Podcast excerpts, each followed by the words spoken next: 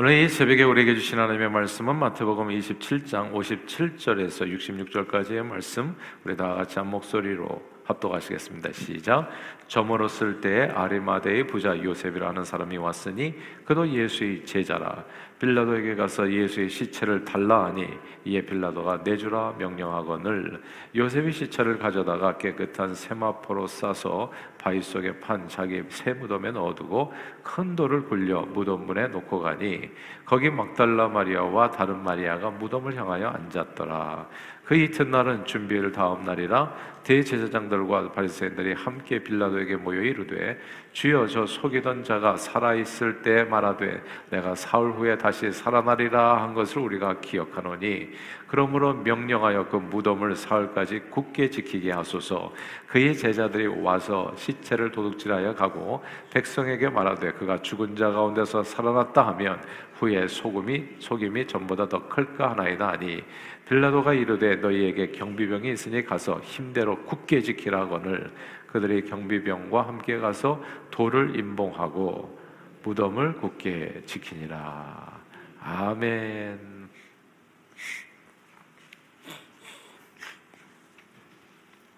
지난 주일은 종려주일이었습니다. 종려주일은 예수님께서 어린 나귀를 타시고 예루살렘 성에 입성하신 날을 기, 기억하고 기념하는 그 절기입니다.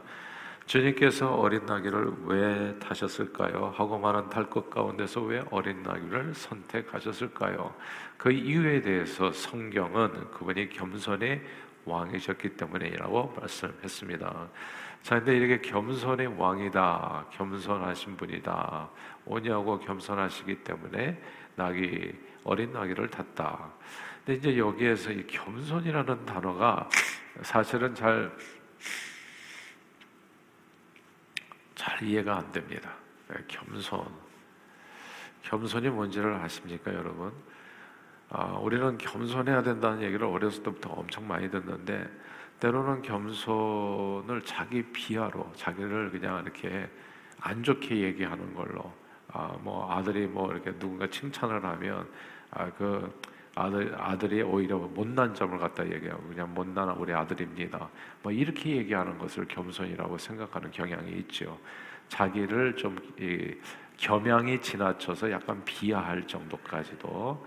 아 근데 이제 그렇게 얘기하는 것은 오히려 아, 더 교만하게 보일 수도 있는. 이 겸손과 관련해서 대표적인 한국 속담이 있습니다. 그것은 변은 익을수록 고개를 숙인다. 근데 결국 그게 또 익은 벼라는 뜻이거든요.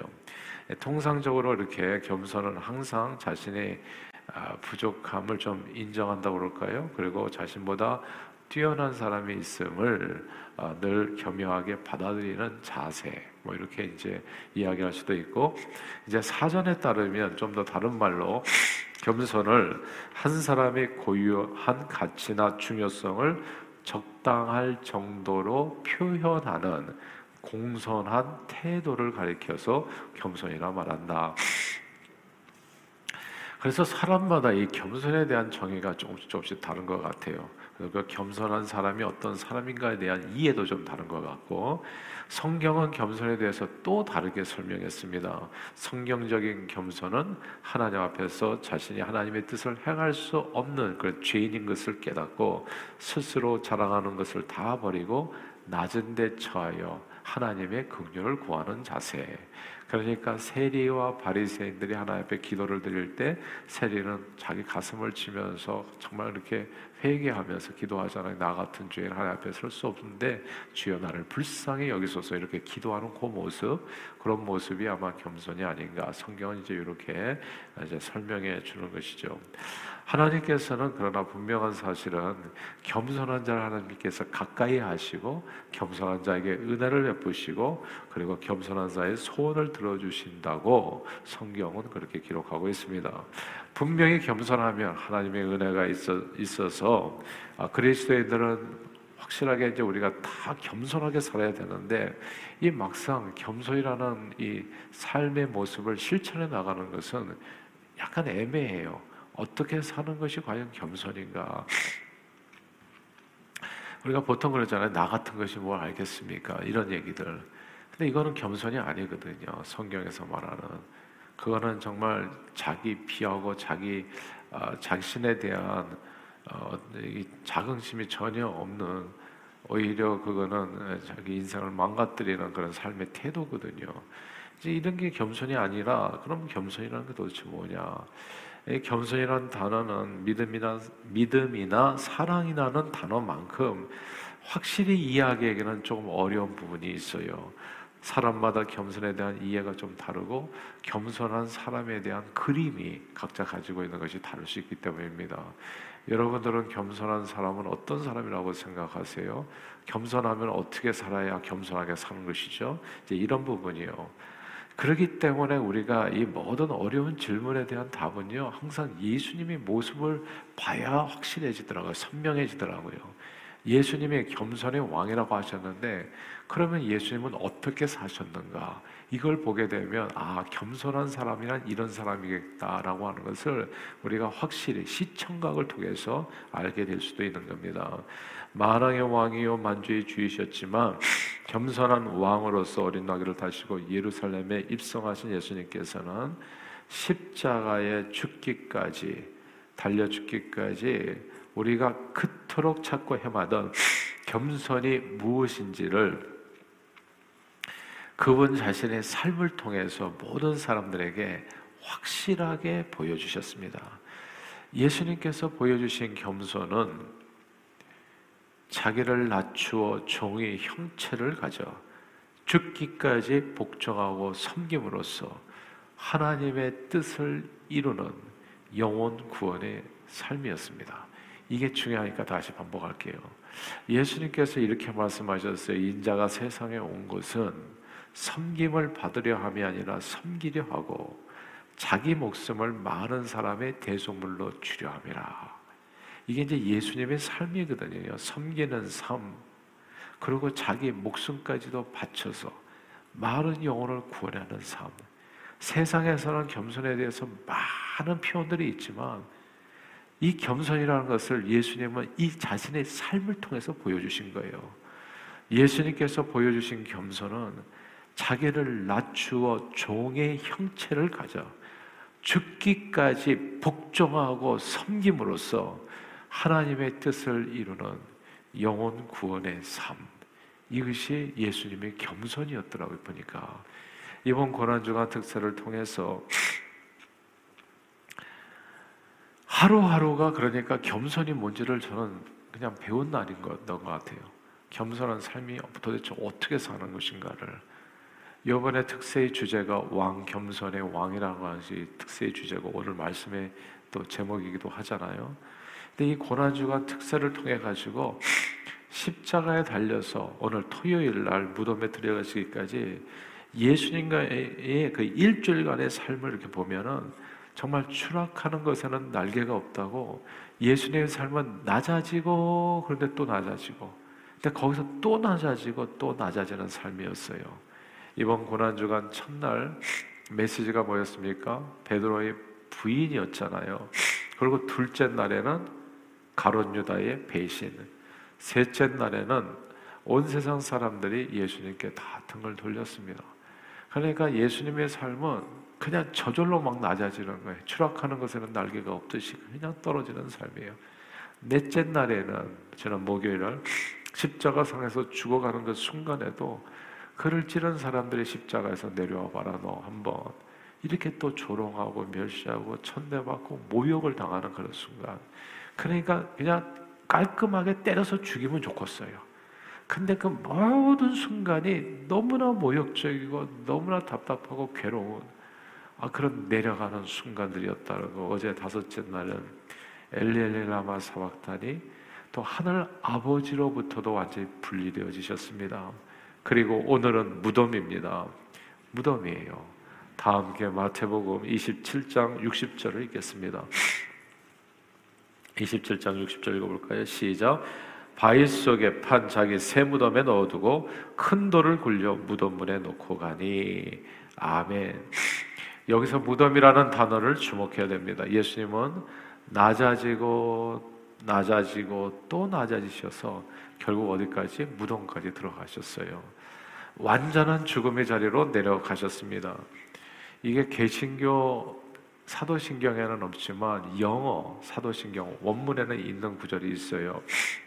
한글에는 본디오 빌라도에게 고난을 받사 십자가 못 박혀 죽으시고 장사한 지 살만에 죽은 자 가운데서 다시 살아나시사 하늘에 오르사 전능하신 하나님 우편에 앉아 계시다 이렇게 되어 있는데 근데 영어 원문에는 suffered under Pontius Pilate was crucified dead and buried 그 다음에 나오는 단어가 있잖아요. He descended into hell. 이게 있는 겁니다. 이게 한국말 그 한글에는 이게 빠져 있어요. 이 해석이.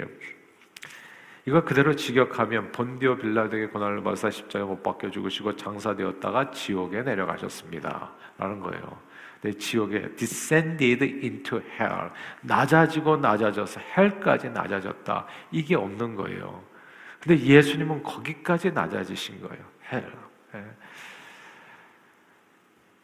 네. 진짜 예수님이 헬, 지옥까지 낮아졌는지 뭐 신학적으로 의견이 분분해가지고 그래서 한국말에는 이게 빠진 거예요. 이게 신학적으로 약간 이해가 자칫 잘못하면 엉뚱하게 될 수 있으니까.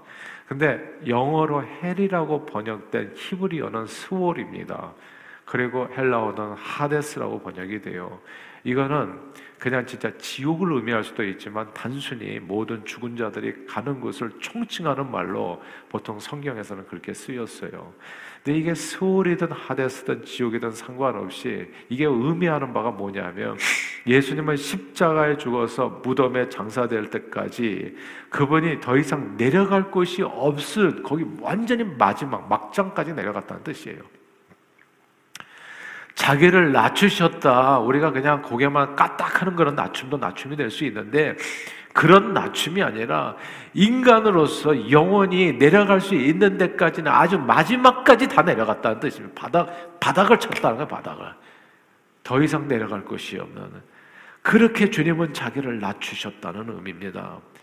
예수님은 자신을 더 이상 낮출 수 없는 것까지 완전히 he descended into the lowest point가 그게 descended into hell이에요. 가장 낮은 것, 더 이상 낮아질 수 없는 것. 자기를 낮추어 종의 형체를 가지고 우리는 이 세상을 살아갈 때 정말 답답한 게 우리는 조금 더 나를 낮추려고 하지 않아요.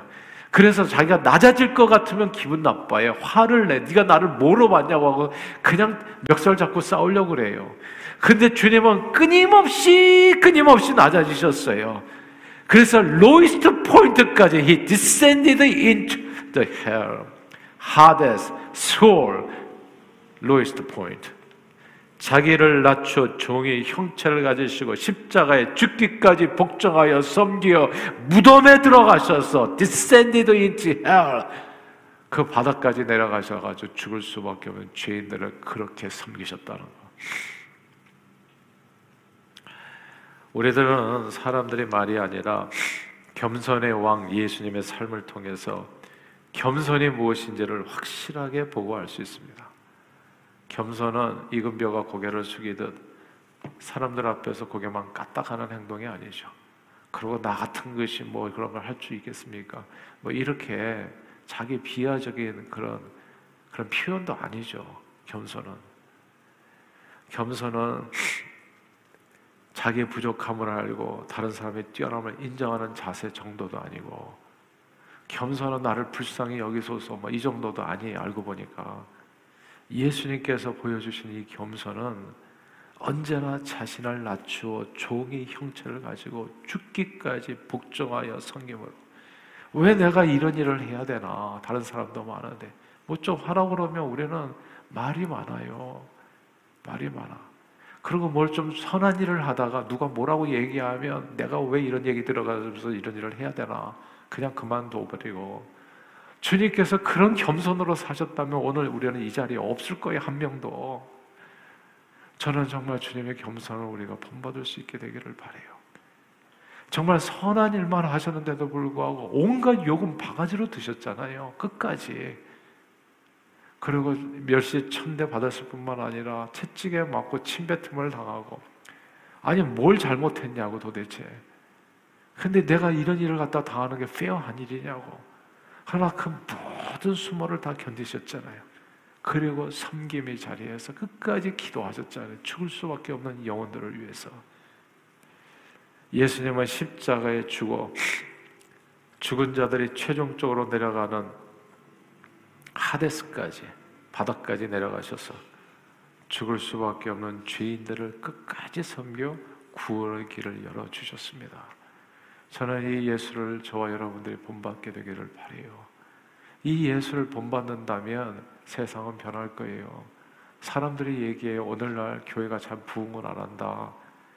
뭐 사람들이 더 이상 복음에 관심이 없다. 근데 질문이 잘못됐잖아요. 그게 교회 안 오는 게 아니라 저와 여러분들이 교회 다니는 사람들이 예수님의 겸손을 따라서 살아가는가가 진짜, 중요한 질문이죠. 교회는 반드시 부흥합니다. 예수가 살아나면. 예수 한 사람이 2000년 전에 죽었는데 그로 인해서부터 요즘 변하는 세상이 변한 거예요. 오늘도 변하고 있어요. 정말 중요한 질문은 우리가 과연 부흥할 건가 아닐 건가 이런 게 중요한 게 아니라 내가 예수 그리스도의 뒤를 따라서 겸손한 삶을 살아가는가 이게 되게 중요한 질문이죠.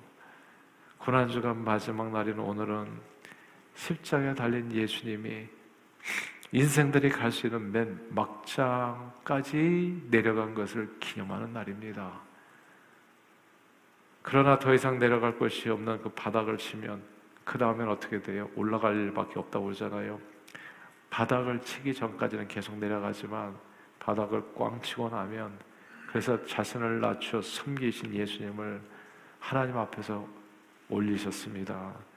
그냥 바닥을 쳤을 때는 그냥 하늘로 올라가는 것은 시간이 안 걸렸어요.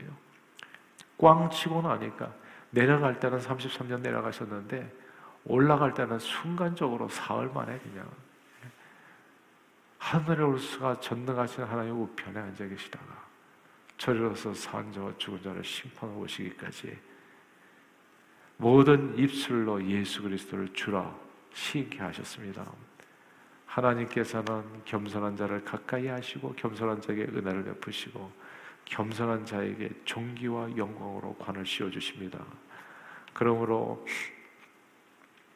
늘 인자는 섬김을 받으러 가는 것이 아니라 섬기러 왔고 자기 목숨을 많은 사람의 대속물로 주기 위해서 오셨다고 말씀하시면서 그대로 그 겸손을 행하신 우리 왕 겸손의 왕이신 예수 그리스도를 본받아 저와 여러분들도 늘 자기를 낮추어 기쁨으로 언제나 가정에서 교회에서 그리고 이 세상에서 주변 이웃들을 죽기까지 섬겨 구원하는 일에 존귀하게 쓰임받는 우리 모두가 되기를 주님 이름으로 축복합니다.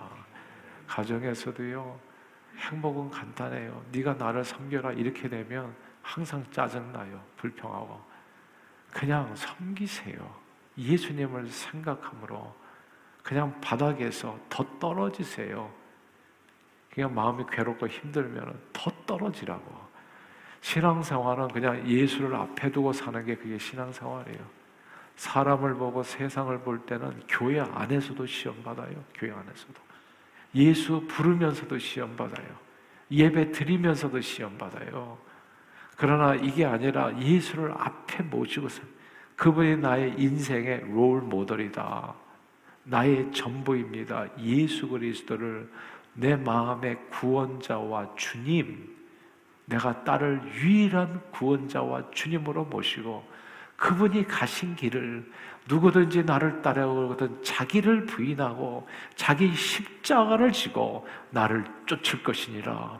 왕이지만 겸손의 왕으로 오신 그 주님을 본받아 나도 역시 이 땅에 살아 숨쉬는 동안에 섬김을 받기 위해서 내가 살아가는 사람이 아니라 나는 섬기기 위해서 가정에서 서로를 그렇게 부부간에 부모와 자식간에 섬기고 그리고 이 세상에서도 교회에서도 그렇고 세상에서 그렇게 섬긴다면 생각해 보세요. 진짜 교회가 부흥하지 않겠냐고요.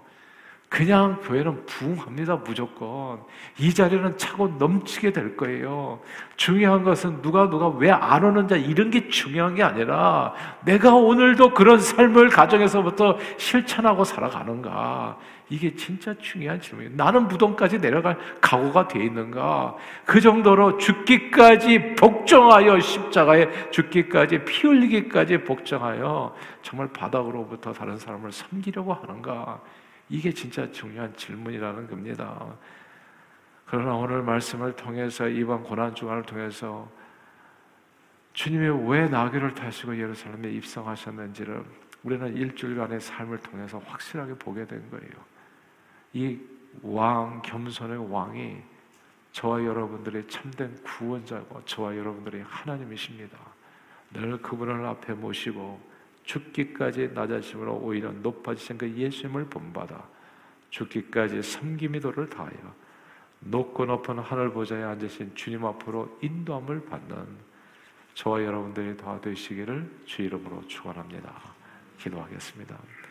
하나님 아버지 누구나 다 왕이 되어 다른 모든 사람들을 위해 군림하면서 남보다 조금이라도 높아지려는 세상 누가 나를 조금이라도 무시하고 누가 나를 뒤에서 조금이라도 험담하며 너무너무 괴로워하는 그런 세상에서 만왕의 왕이셨음에도 불구하고 어린 나귀를 타시고 우리에게 오시어 죽기까지 죄인들을 섬기신 참된 겸손으로 세상을 구원하신 이 예수를 알게 해주심을 감사드립니다. 언제 어디서나 우리 왕이요 겸손의 왕이신 예수님을 본받아 우리도 역시 가정에서 교회에서 세상에서 우리 자신을 낮추어 죽기까지 섬김의 도를 다함으로 많은 죽어가는 영혼들을 구원하는 일에 쓰임받는 우리 모두가 되도록 성령님 도우시고 우리 삶을 온전히 주장해 주옵소서 예수 그리스도 이름으로 기도하옵나이다. 아멘.